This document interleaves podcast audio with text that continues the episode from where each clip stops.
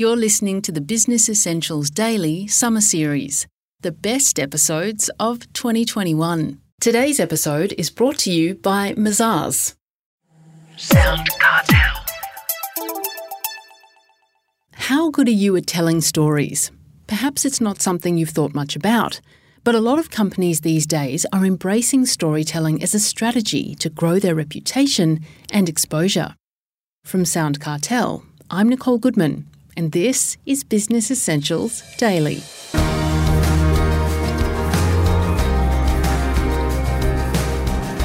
Your brand stories can help you build a deeper emotional connection with your customers.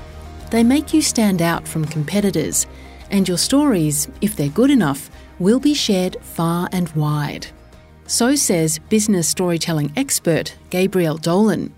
Gabrielle is an international keynote speaker educator, and author of several books on storytelling. Her newest is Magnetic Stories Connect with customers and engage employees with brand storytelling.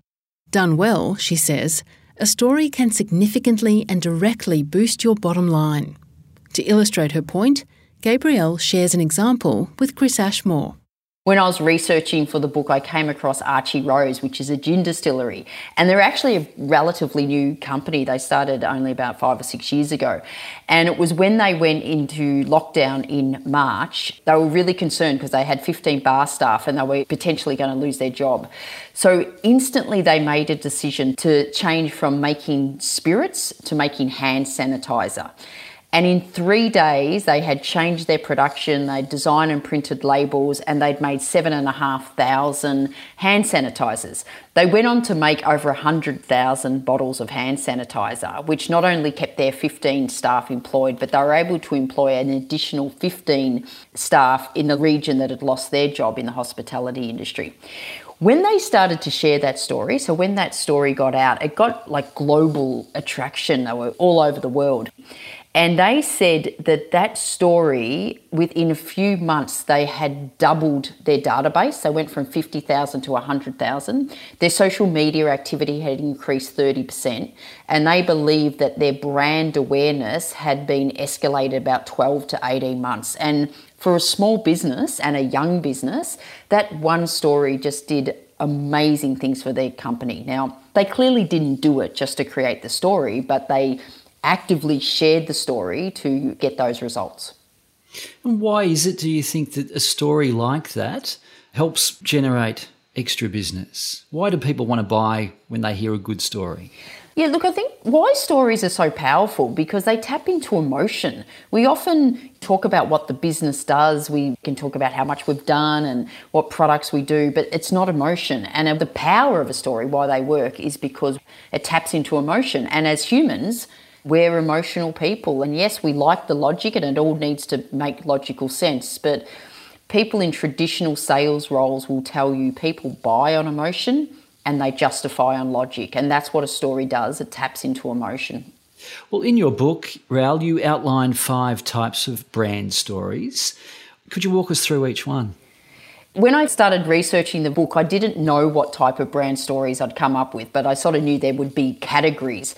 And they did eventually fall into five categories. And one is what I call the creation story. Now, this might be the typical founder story or your origin story. And it's either how the company was created, so how it started, or how a product was started. So, for example, the story I just shared about Archie Rose, that's a typical example of how a product was started if they continued to make hand sanitizer. So, you've got this creation story. A lot of the times, that's the only story companies share, but you need to move beyond that. I should also say a timeline of your company is not a story. So if you're sharing a story about how the company started, make sure it's like why we did it as opposed to when we did it. So creation story is one.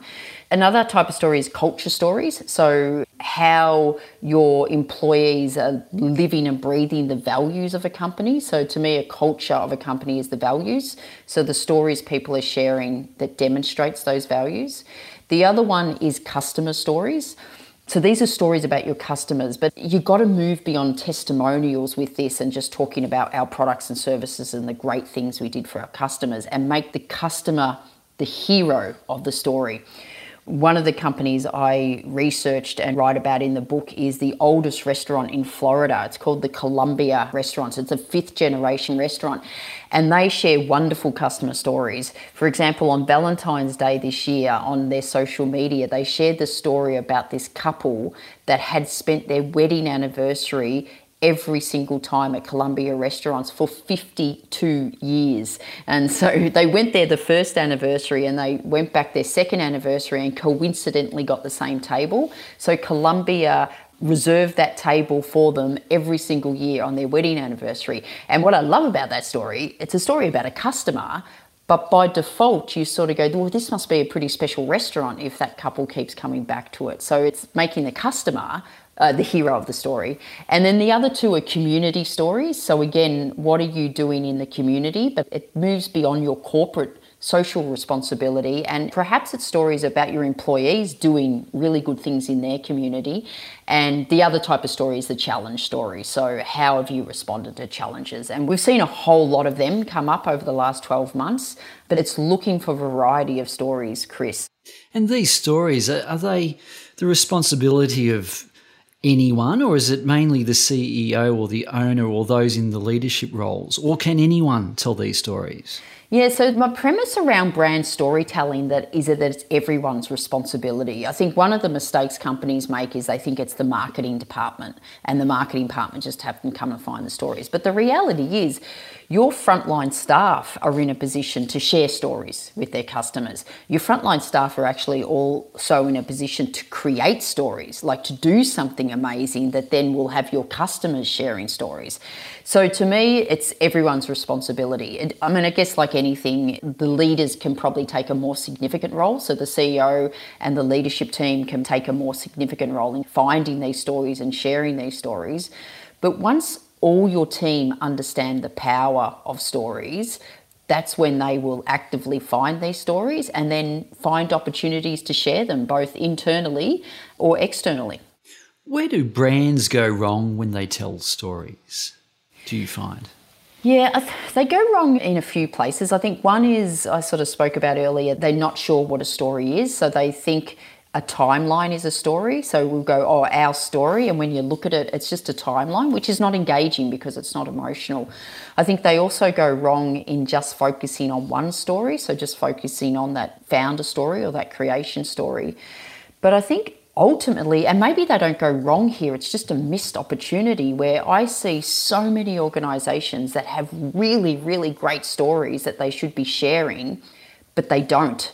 And I think it's a missed opportunity. And they're not sharing them because either they don't understand the power of them or they don't quite know how to tell the story. So, one of the reasons I wrote the book is I saw so many of those missed opportunities of just having great stories, but just not sharing them.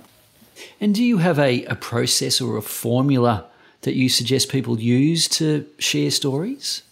Yeah, so look, I guess the whole process of implementing brand storytelling, for want of another better word, is being really clear on what your brand is. So, what do you want to be known for? There is this process of educating all people in the organisations around the power of story, so what I just spoke about. But then it comes this process of where do you find stories and where do you share stories and how do you create them? Almost like this cyclical process of collect, communicate, and create. And I think when it comes to communicating, so where you can share your stories, you can be really creative. So, I mean, on your website's an obvious one. Induction programs, I think induction programs should have lots of culture stories about employees living the values. Don't be afraid to use them in written newsletters or emails to your staff. But, you know, you can get really creative. I've seen one of the companies I interviewed for the book is the Fullerton Hotel in Singapore, and they actually produced a book like for their 100 year anniversary on stories.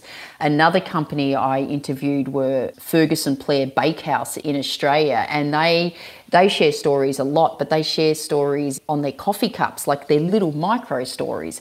I've even had a company that has shared stories on shoes. Now, granted, they were a shoe company, but it's just finding these stories and figuring out where you can share them on your internal channels, on external channels, and just be creative. Don't be afraid to be creative. Well, finally, Ral, there seems to be a real embrace of storytelling in recent times, but you've been banging the storytelling drum for many years now. Why is it becoming so popular these days?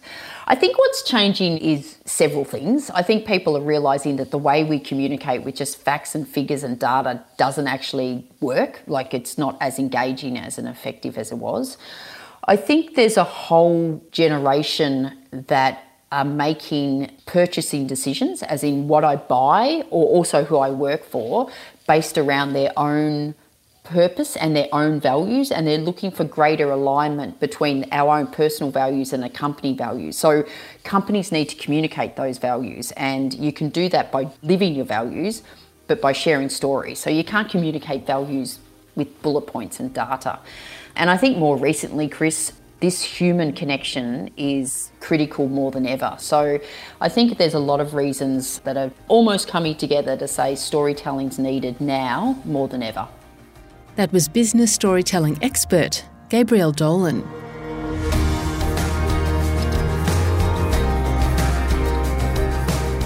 This episode of Business Essentials Daily is produced by the team at Sound Cartel.